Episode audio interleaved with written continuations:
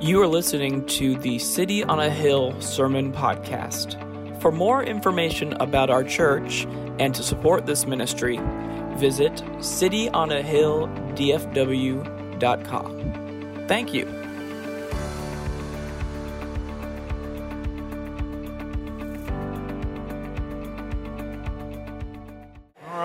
One of these days we'll be doing that for Mars. I know. Yeah. Sooner. How many of you are signing up? sooner rather than later. I know there's a few of you on the Mars team. Well, good morning. Whether you're a guest this morning or you haven't been here for a while, I'm not going to call you slacker today.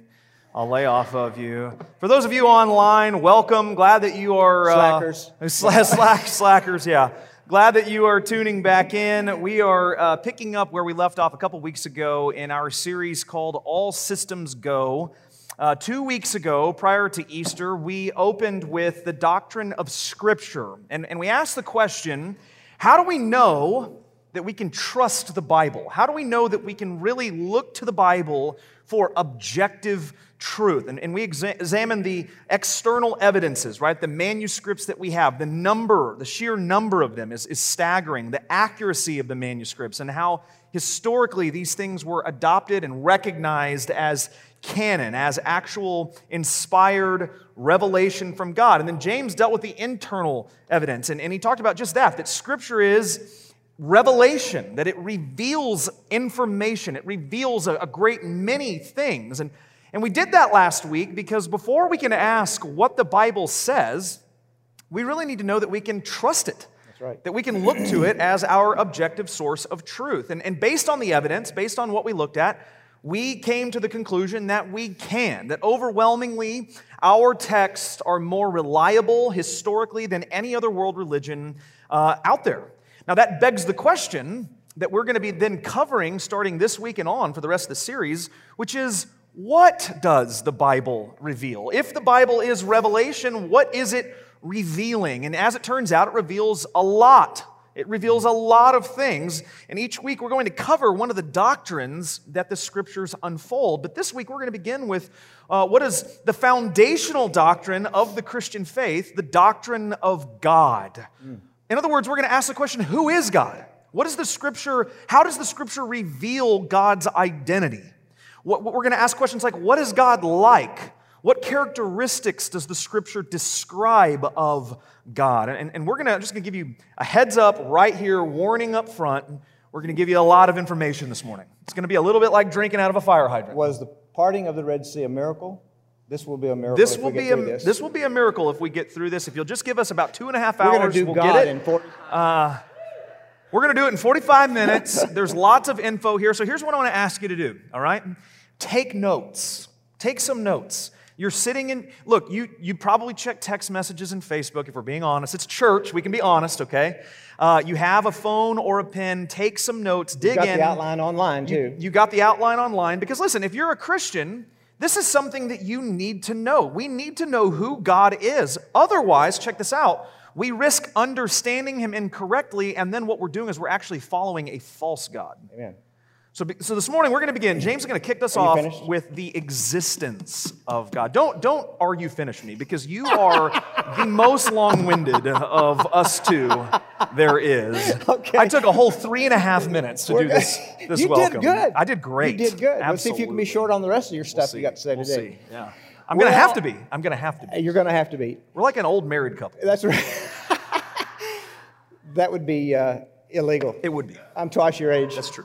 Uh, actually, we're going to be, for the next 10 or 12 weeks, we're going to be taking key doctrinal uh, concepts from the scripture and just unpacking them for you. So hold on this morning because we're going to talk about the doctrine of God. And we begin in this subject with the existence of God. You see, the Bible never just assumes that its readers are going to believe in God. It never assumes that. In fact, the Bible makes arguments. It, it does apologetics, if you will, for God's existence, and it makes a case for his existence. And in so doing, what the Bible does is it, include, it concludes that since there is external evidence for the, the existence of God, then no one has an excuse for, not, for unbelief. Right. No one has an excuse for saying there is no God because the Scripture itself argues for the ex- existence of God outside of the things that the Scripture says specifically about the nature and the character of God. Now, when God's Word is doing that, what it's doing is it is appealing to what we call general revelation.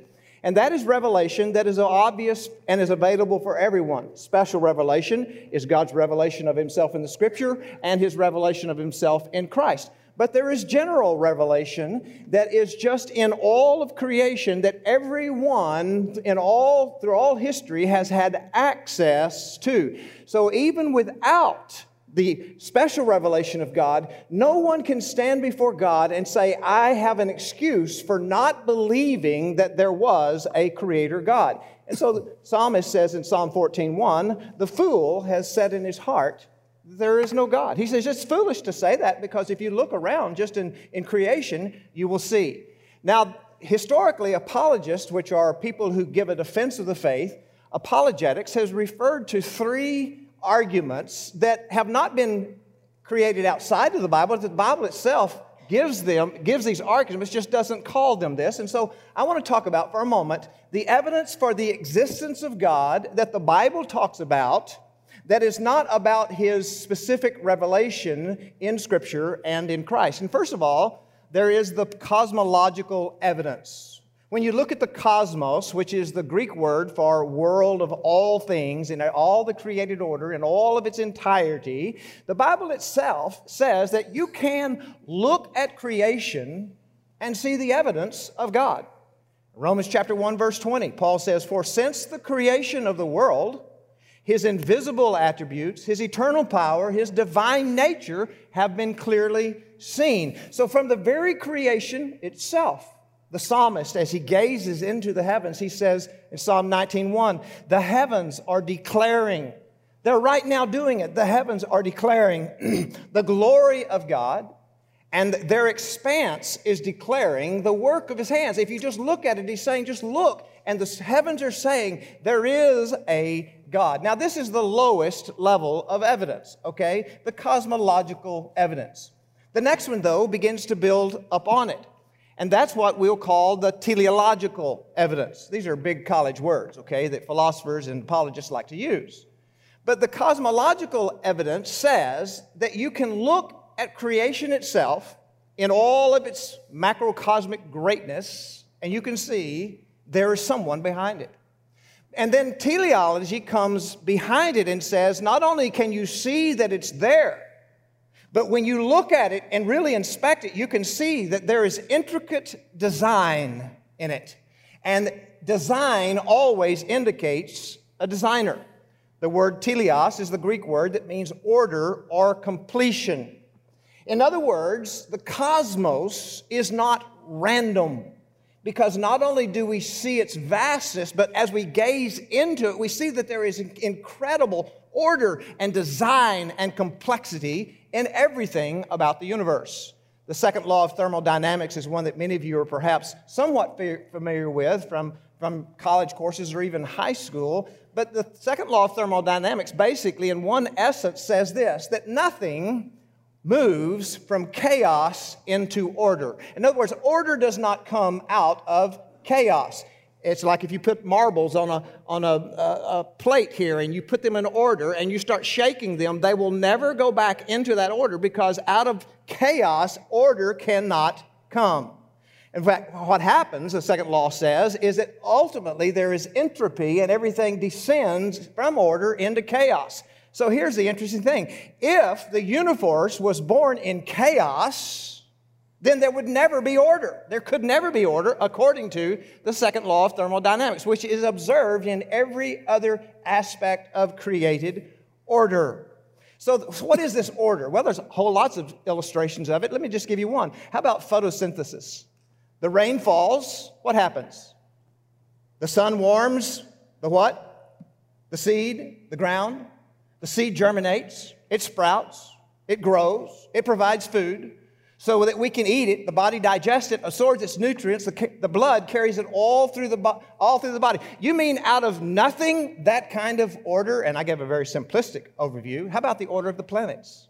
Our planet rotates so consistently that we can tell time by it before we even had iPhones. As a matter of fact, it makes a full rotation every 24 hours. You can set your clock by it. And then our Earth orbits so perfectly around the sun that we get our four seasons. In Texas, we only have hot and hotter, but most places have four seasons because it is so perfectly consistent. In fact, in Acts chapter 14, Paul and Barnabas were seeking to the worshippers of Zeus about the true and the living God. And, and Paul makes this teleological argument. He says he didn't leave himself without witness. God has not left himself without a witness in that he did give you rains in heaven from heaven and fruitful seasons satisfying your hearts with food and gladness paul is making an, a, an argument to not only the cosmology but to the order of how things are set up things happen all through our universe with perfect order and consistency as a matter of fact it happens with such perfect consistency. This has always fascinated me. I always wanted to learn how to do this. That ancient mariners hundreds and hundreds of years ago before GPS satellites and all that stuff, were able to navigate the, the, be surrounded by thousands of miles of the vast ocean, but by simply looking at the stars or looking at the sun and looking at the horizon and using this instrument, were able to calculate their exact location on planet Earth. Hundreds of years ago, mariners knew how to do it. They could be in thousands of miles of ocean, and with that simple, archaic way, of measuring location. They could measure within one mile of where they were on planet Earth. Right. Isn't that incredible? So consistent is everything in the universe that they would literally stake their lives upon those measurements. So there's, there's cosmology, there's teleology, which then ultimately leads us to the anthropological evidence. Here's where we come to the ultimate apex of the cosmos and creation, which is mankind. God created a cosmos. He created it with this perfect order that we're able to observe. And then He topped it all off with the apex of His creation, which is mankind. And as science has advanced, we are able to look not only on the external parts of the body, as ancient man was able to do, and see symmetry and order and design, but now, with scientific advancement, we're able to look inside, deep into the atomic level of the body, into the chemistry makeup. And what we find is incredible complexity upon complexity upon complexity.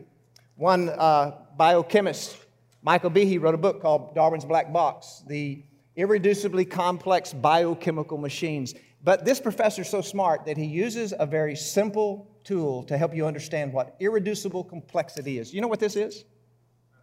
I hate meeces to pieces, right? This is an irreducibly complex machine.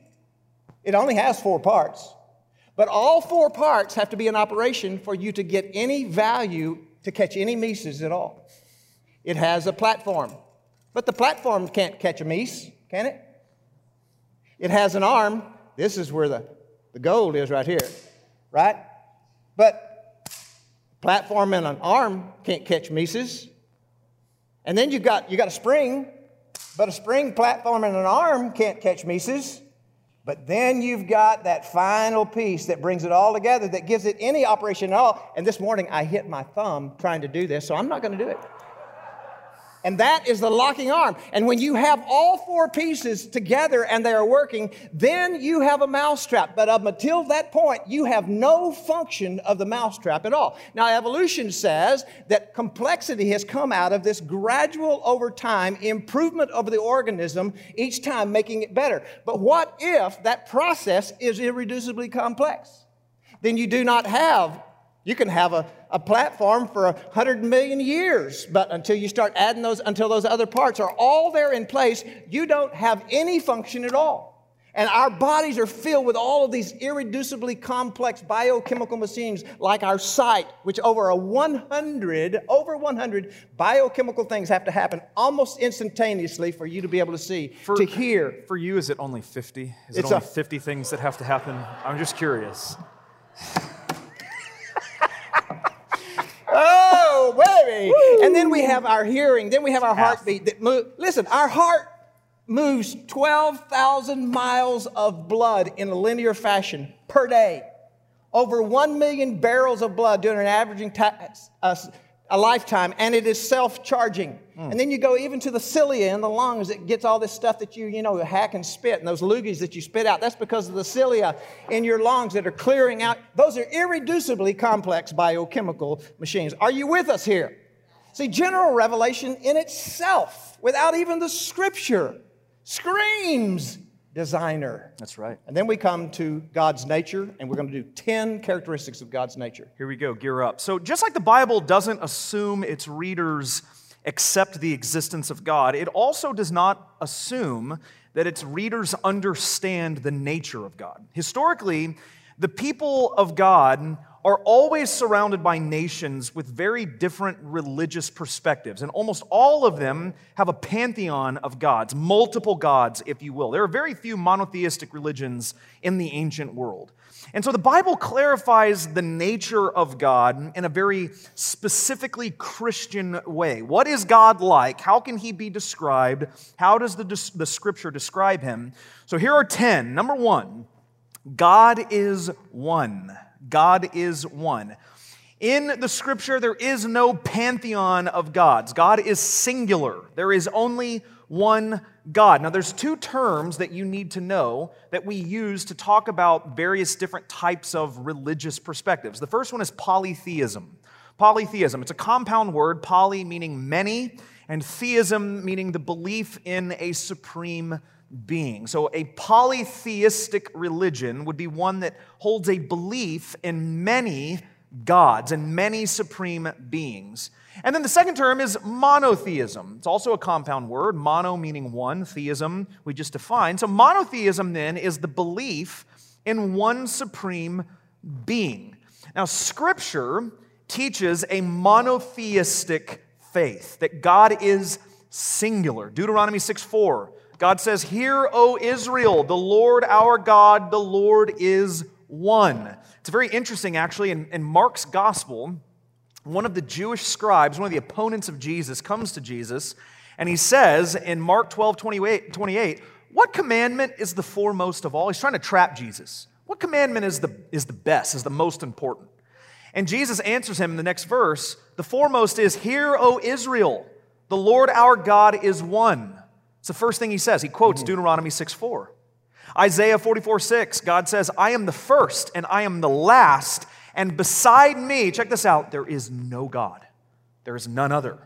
Yahweh is one. God is not plural, He is singular. Now, why does this matter? Well, it matters because if there is only objectively one God, that means that anytime our devotion is focused on something else, it reveals we're not really monotheistic. Mm-hmm that we are chasing after another false God. Practically, we're living polytheistically. We may say we're monotheistic, but practically, we're living our lives polytheistically. And God says, You shall have no other gods before me. That's in the, that's in the top 10, by the way, the 10 commandments.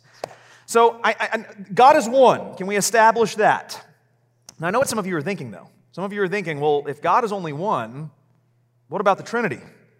That, that, becomes, that becomes very confusing, right? And that brings us to our second one. God is not only one, but God is also triune. So some of you are, are, are probably wrestling with this. How can God be one, but also be triune? Well, for start, we have, to, we have to define what triune actually means. What does triune mean? It means consisting of three in one.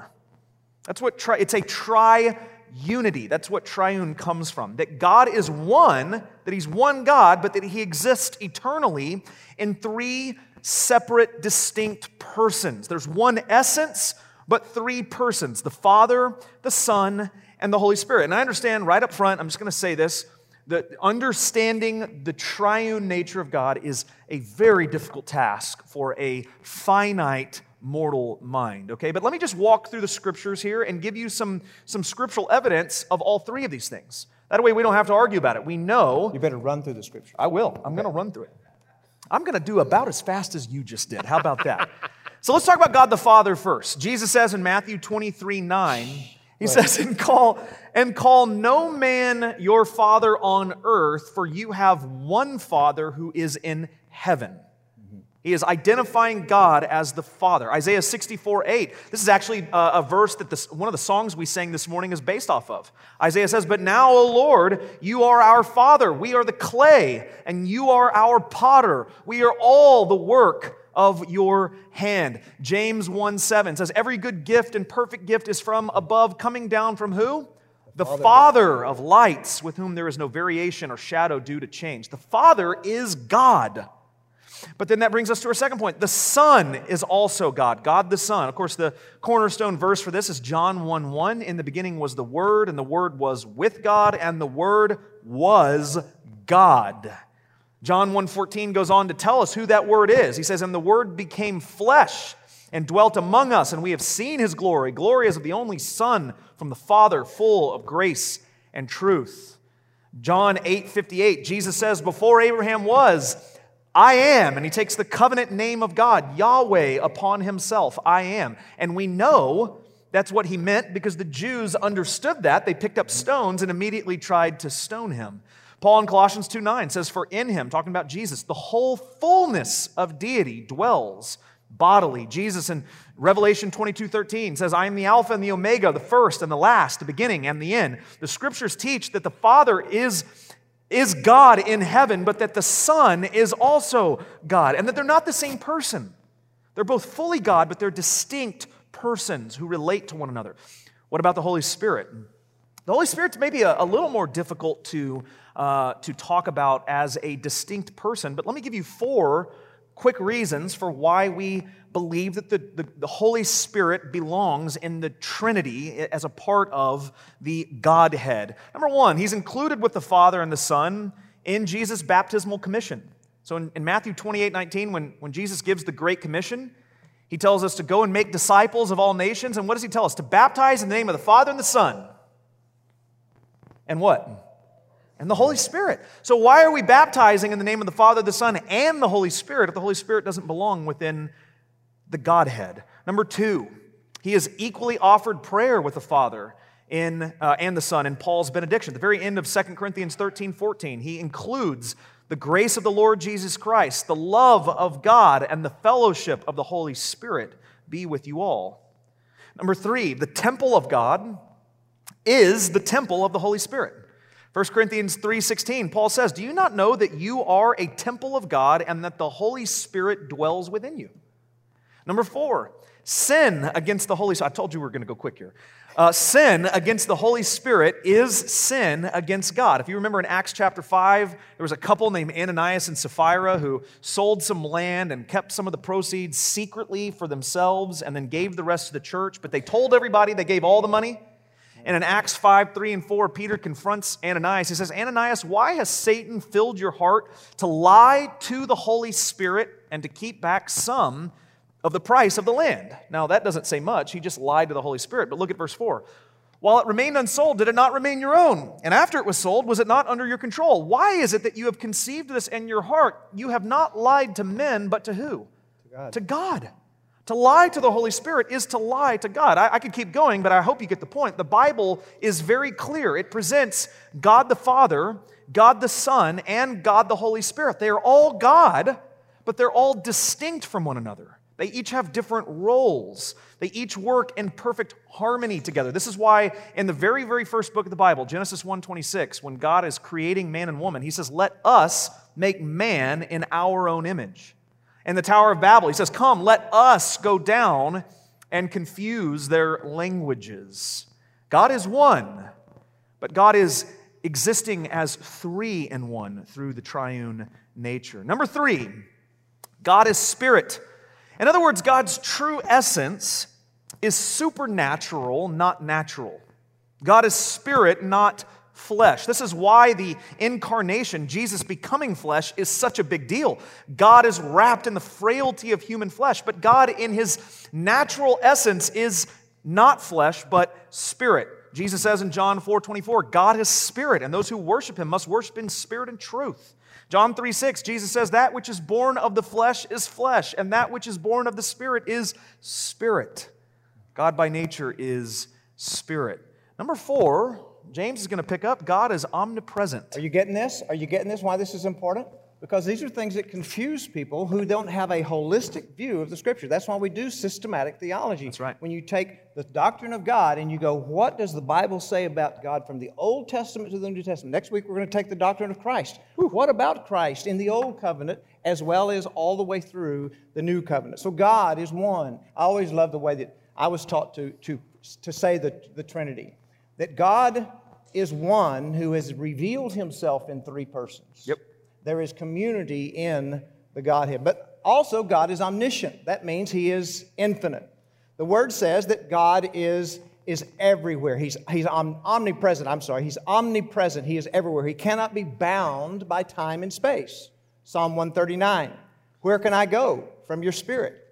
Where can I flee from your presence? If I ascend to heaven, you are there. And you know the rest of the verse. If I go into Sheol, you're there. If I take the wings of the dawn, if I dwell in the remotest part of the sea, even there your hand will lead me and your right hand will lay hold of me. You see, the God who created all things, listen to this, this is very important distinction, is everywhere in all of creation. But you must be careful that you do not move from that and say, if that's true, then God, creation is God. Hmm. See, the Bible says that God is in all of creation, but it never says that creation is God. That is the error of pantheism. That if God is everywhere, then everything is God. So we can worship anything and we're worshiping God. Can worship the sun, can worship the moon and the stars. In fact, Paul opens the book of Romans in chapter 1 uh, dismissing that concept where he says why they were judged is because they exchanged the truth of God for a lie and they worship the creation rather, rather than the creator. You see, creation should lead us to worship to the true cre- creator, but creation is not intended to, to lead us to worship creation. You get it? He who is infinite and omnipresent always remains distinct from his creation.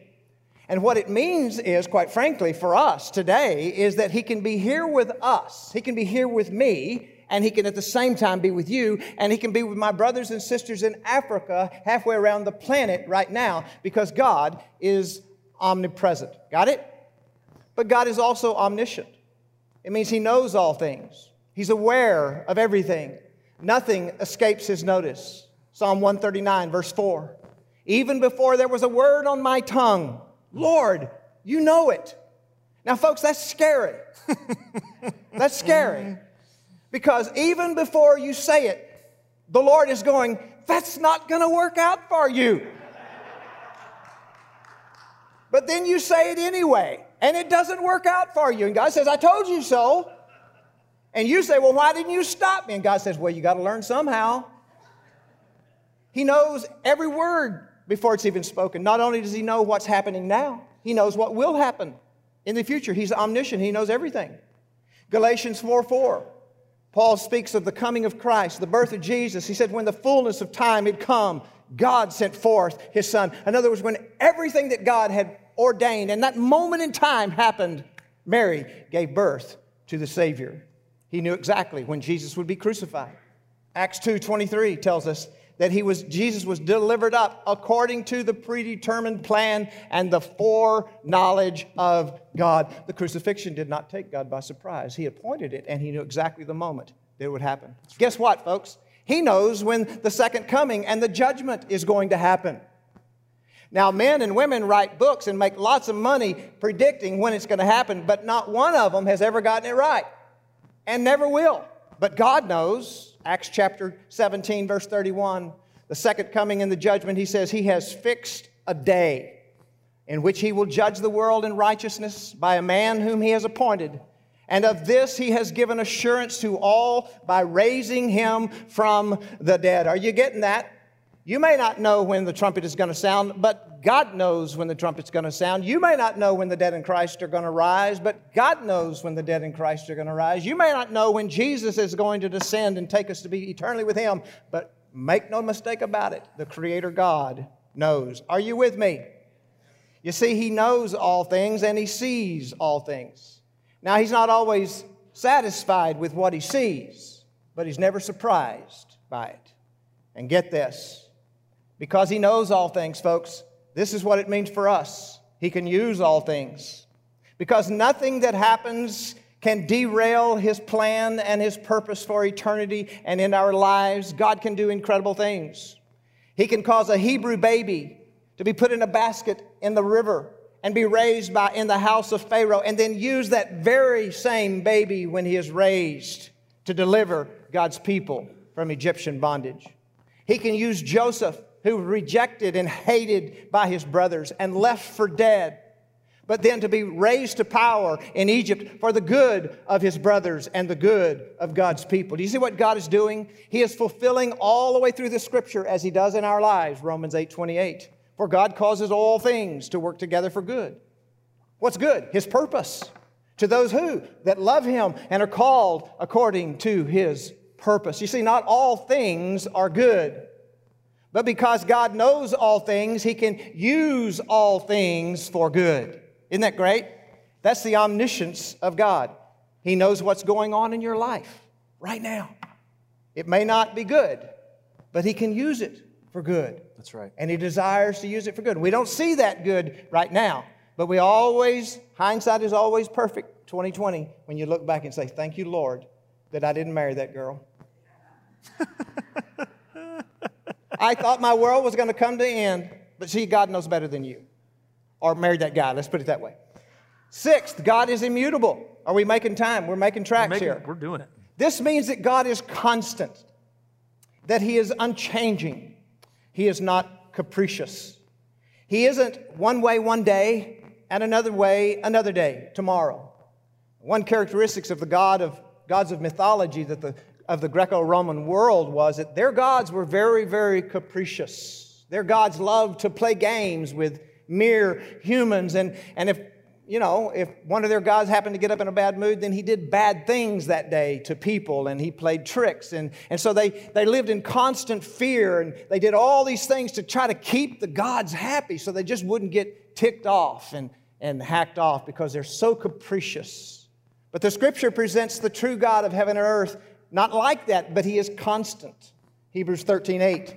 He's the same yesterday, today, forever. James 1:17 that Derek mentioned a moment ago. Every good and perfect gift comes down from above. Who from? Coming down from the Father of lights. What about him? With whom there is no variation or shifting of shadow.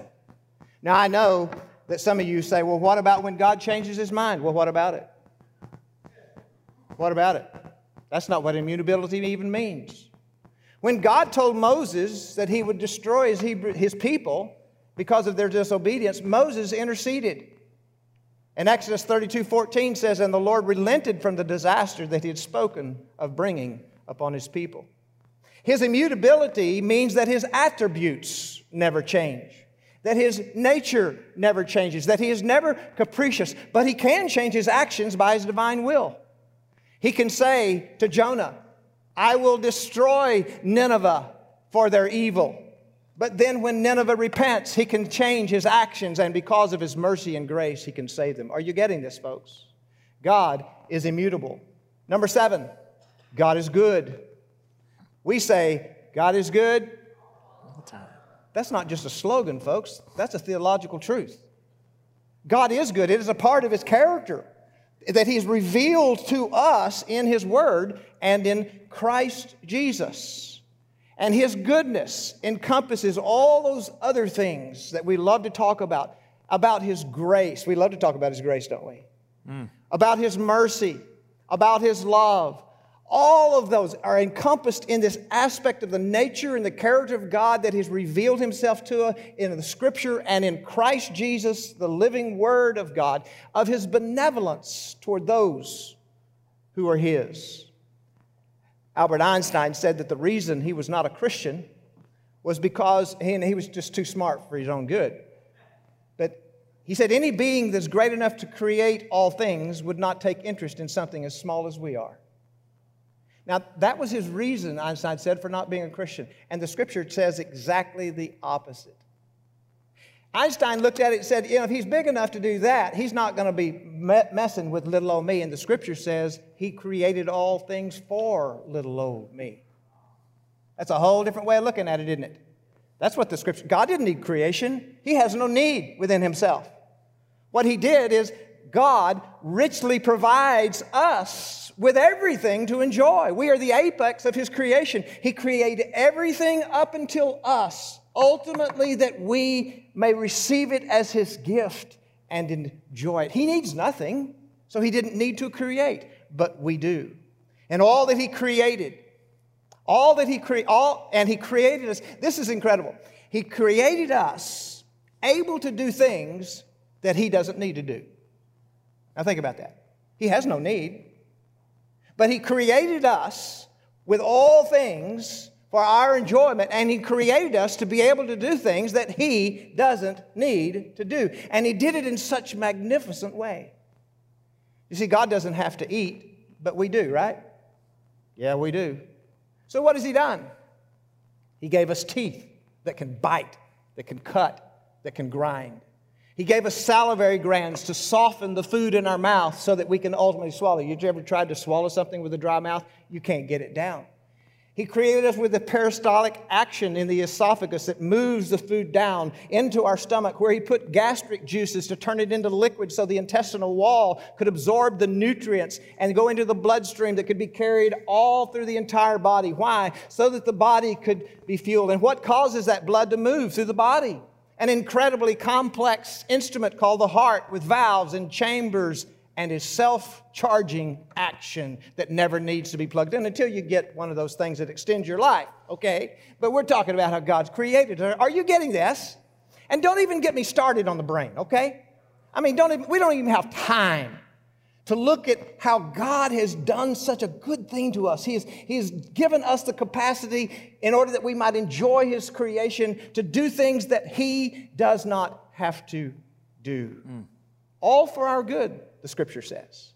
I remember hearing the story of an anatomy professor who said to his students, he said, I can tell you what every system in the body does and how it does it. But for the answer to why, you have to go to Sunday school. for God is good because He is good. It's a part of His nature, it encompasses His love, His grace, and His mercy. That's right. Number eight, God is holy. Oh no. I'm glad we did good before holy. Woo, absolutely. God is holy. This is what the angels are singing in Revelation 4 8. Holy, holy, holy is the Lord God Almighty who was and is and who is to come. What does it hmm. mean to be holy? The Hebrew word uh, is kadosh, Greek, it's hagios. It means literally to cut or separate from the rest. We, we define holiness as set apart, to be removed from the whole into a separate category. It means that God is in and altogether. So he was telling the Hebrews to be holy when he said, Come out and be separate from the nations. That's exactly right. Calling them to holy. He is calling them to, he is pulling them out from the whole and separating them into a different category because he himself is holy. He is in a different category. He's separate from sin and immorality, he isn't stained by it. In fact, he cannot be in the presence of it. This is why we need a Savior. This is why we need our sin forgiven. If we ever hope for a chance to stand in the presence of God, something must be done to make us holy so that we can go into his presence. And, and he's been doing this all along. And, in, as James just said uh, about Israel, Leviticus 20, 26, he says, You shall be holy to me, for I, the Lord, am holy and have separated you from the peoples that you should be mine. So, how were they made holy? God separated them from the nations. Now, how are we made holy mm. in the church today? By faith in Jesus Christ. Paul says in 1 Corinthians 1:30, "But by his doing you are in Christ Jesus, who became to us wisdom from God, our righteousness and what? Holiness and redemption. Christ is our holiness as believers. And this is, a, this is an important distinction for us to make. We are, hear me when I say this very clearly, despite what some popular evangelical preachers might tell you, we are not holy by nature. We are you on your own. There's a lot of things that we could use to describe you on your own. Holy is not one of them. All right? Paul says that we are by nature what? Children of wrath. Oh, goodness. Paul says that in our flesh, we are the opposite of holiness. We are the opposite of set apart. Would you name, would you name some names? I, I would, I would love to, Okay, do it- uh, do it but, later. but we don't have time. Email him, he'll give you some of those names Ab- of those preachers. Absolutely. But here's the funny thing about holiness. The funny thing about holiness is that when it comes to ourselves, we'll justify our lack of holiness in our own lives, and we will revile it when it comes to everyone else.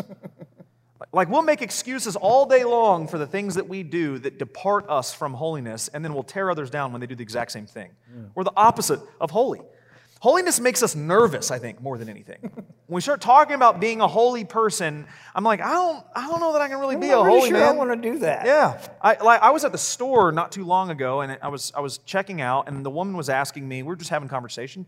She said, "So what do you do for a living?" And I said, "I'm a pastor." And she goes, "Oh, holy man." I was like, "Ah, I don't. I mean, I guess theologically that's fine, but no, I'm not. Not me. Not because of myself. You got Um, that right. I am not holy on my own. But what about when other people exhibit holiness? Those are the people you want around you, isn't it? People with integrity, people with conviction, people who live their lives honestly, with kindness, who are trustworthy. These are the people you're trying to rally around you to keep in your life. These are the people you want to be friends with. This is one of the reasons why the scripture talks about the holiness of God as something that is lovely and glorious, something that we should worship God for, for He is holy, He is set apart. Number nine, God is righteous. God is righteous. The Hebrew here, sadiq, uh, the Greek word dikaios. Righteous means, by definition, something that is just, upright, equitable, or fair. In other words, God is totally 100% objectively fair. He is not partial to anyone. He does not show favoritism. No one is ranked above other people based on their status or their wealth or their prestige or their power or their success. None of those things matter to God. You cannot impress God. No matter how hard you try, there is nothing you can do to impress God. It reminds me of the, the story where God challenges the person, or the person rather challenges God to build a, a sandcastle. He says, God, I can build a bigger sandcastle than you can. And God says, Are you sure you want to take me up on that bet? And he says, I'm absolutely sure. And he says, Okay, well, go ahead. And he reaches down and he begins to work the sand. And God says, Wait, wait, wait, wait. Use your own sand. You can't use my sand You to build use that castle. Absolutely not. There's nothing you can do to impress God because anything you can do has been given to you by God. That's right. So God treats us, hear, hear this, God treats us not based on our character, but on His. I love in Revelation chapter 20, verse 11, it talks about the great white throne of judgment. This is at the very end, the like last that? things. Yes. And in Revelation 20, verse 12, it says, And I saw the dead. This is all, anyone who has ever lived. I saw the dead, the great And the small. and the small standing before the throne. You know, there are two places in the Bible where the ground is totally leveled and everyone stands shoulder to shoulder the cross and the throne of judgment. That's right. And let me give you a truth. I thought about this this week. I, I like this a lot. The cross says, None are too bad to be redeemed. And the throne says, None are too good to be reprieved. Hmm. None are too bad to stand before the cross and find redemption, and none are too good to stand before the throne of God and say, You can excuse me, I was, I was okay. Because you're not. God is righteous. He treats us completely impartially with no hmm. favoritism. And finally, number 10, God is omnipotent. It's amazing what we've done this morning, isn't it? In this amount of time. We've, we've nailed Wow. it. Well, we're not finished yet. I may take 30 minutes on It's this true. last point. It's true. The 10th, number 10, do I hit a, a drum roll? He is omnipotent. And I saved this to the last purposely. Jeremiah 32, verse 17, cries out to the Lord, the prophet does, and he says, O Lord, it is you who made the heavens and the earth by your great power and by your outstretched hand and arms. Nothing is too hard for you. Mark 10 27, the scripture confesses all things are possible with God. Now, what this means, folks, and I've, we've talked about the omniscience of God, that He knows everything, the omnipresence of God, that He is everywhere, and the omnipotence of God means that not, there is no limitation to His power. That means He always has the capacity and the ability to accomplish His will. Nothing can fully oppose Him, He has no limitations. But get this this is very important. God's omnipotence, his all consuming power, always works in perfect harmony with the other nine characteristics that we have just given you this morning that He is good, that He is holy, that He is righteous, and all the other things the Bible says He is wise. He is benevolent, all of those things. You see, God's omnipotent power never violates the other aspects of his character. Now, let me see, tell you why that's important. Can you imagine how scary it would be to give a three year old child omnipotent, unlimited power? they don't have the wisdom to exercise that power. They've not developed the character and understanding of how to act in certain situations. That's why they do those crazy things when you're at Walmart that embarrass you and because they don't understand it. So imagine investing all total power in someone who doesn't have the wisdom and understanding of how to exercise that power for good. Mm. So God's nature and all of these characteristics that we're talking about here, they never they never contradict one another. God's justice never contradicts his goodness. That's right. God's holiness never contradicts his grace. God's power is never contradicted by anything, and God's power never contradicts. Every, everything in Him works perfectly and systematically in harmony with His total character because ultimately He is perfect. Hmm. And that means as He has revealed Himself in general revelation. That he has created, that he has created with order, and that he has created all things for the, ultimately for the enjoyment of the apex of his creation, which is us. And that he is holy, he is righteous, he is just, he is good, he is omniscient, he is omnipresent, and he is omnipotent. As for me and my house, we will serve that God. You see, a lot of times Christians say they're serving God, and then when you ask them about what about the God that you serve, he doesn't bear any resemblance to the God who has revealed himself in creation, in special revelation, in the written word, and in the living word. You see, folks, we need to understand this stuff because when the Jehovah's Witness comes to your door and says, No, Jesus is not God, Jesus is a created being, you're going to know that's not right. That's not what the Bible says. what the Bible teaches. And when the Mormons come to your door and says, you know, God has a physical body just like you and I do, no, the Scripture says God is spirit. You see, this is why systematic theology is understand. It not only is important. It not only gives you that desire to bow before Him in adoration and worship because of who He is, but it also protects you from the false teacher and the false prophet who would come like a wolf in sheep's clothes. That's right. And if you've not bowed your heart before Him today, if you've not bowed your heart before his Passover lamb, Jesus Christ, who provided that blood that covers us with his holiness. You see, that's why we can be holy and we can stand before a holy God, not because I have personal holiness, but because God's holiness covers me in the blood of his precious and his perfect blood of his Passover lamb, Jesus Christ. Bow down before him if you haven't. Let's pray. How we bless you and thank you that you have not left us to wonder who you are, that you have revealed yourself in creation, and then you have come specifically to spell it out, to write it down, and ultimately to show all of those characteristics in bodily form that we were able to see, that man was able to touch and feel, and then shed blood for us who are none of those things so we can have a relationship with you. Lord, thank you. We praise you. We glorify you. And we honor you today for who you are and what you've done for us. We pray this in Jesus' name. Amen. Amen. Amen. Hopefully, you took notes. The exam will go online Tuesday. And uh, I'm We've got kidding. the notes out there online. You can go back if you want to use the notes and go back and listen to this on. Then you can write that down. Keep every week in a folder. You will have a simple, systematic theology if you, at the end of this series. I'm going to finish. That's God right. bless you. Have a great week.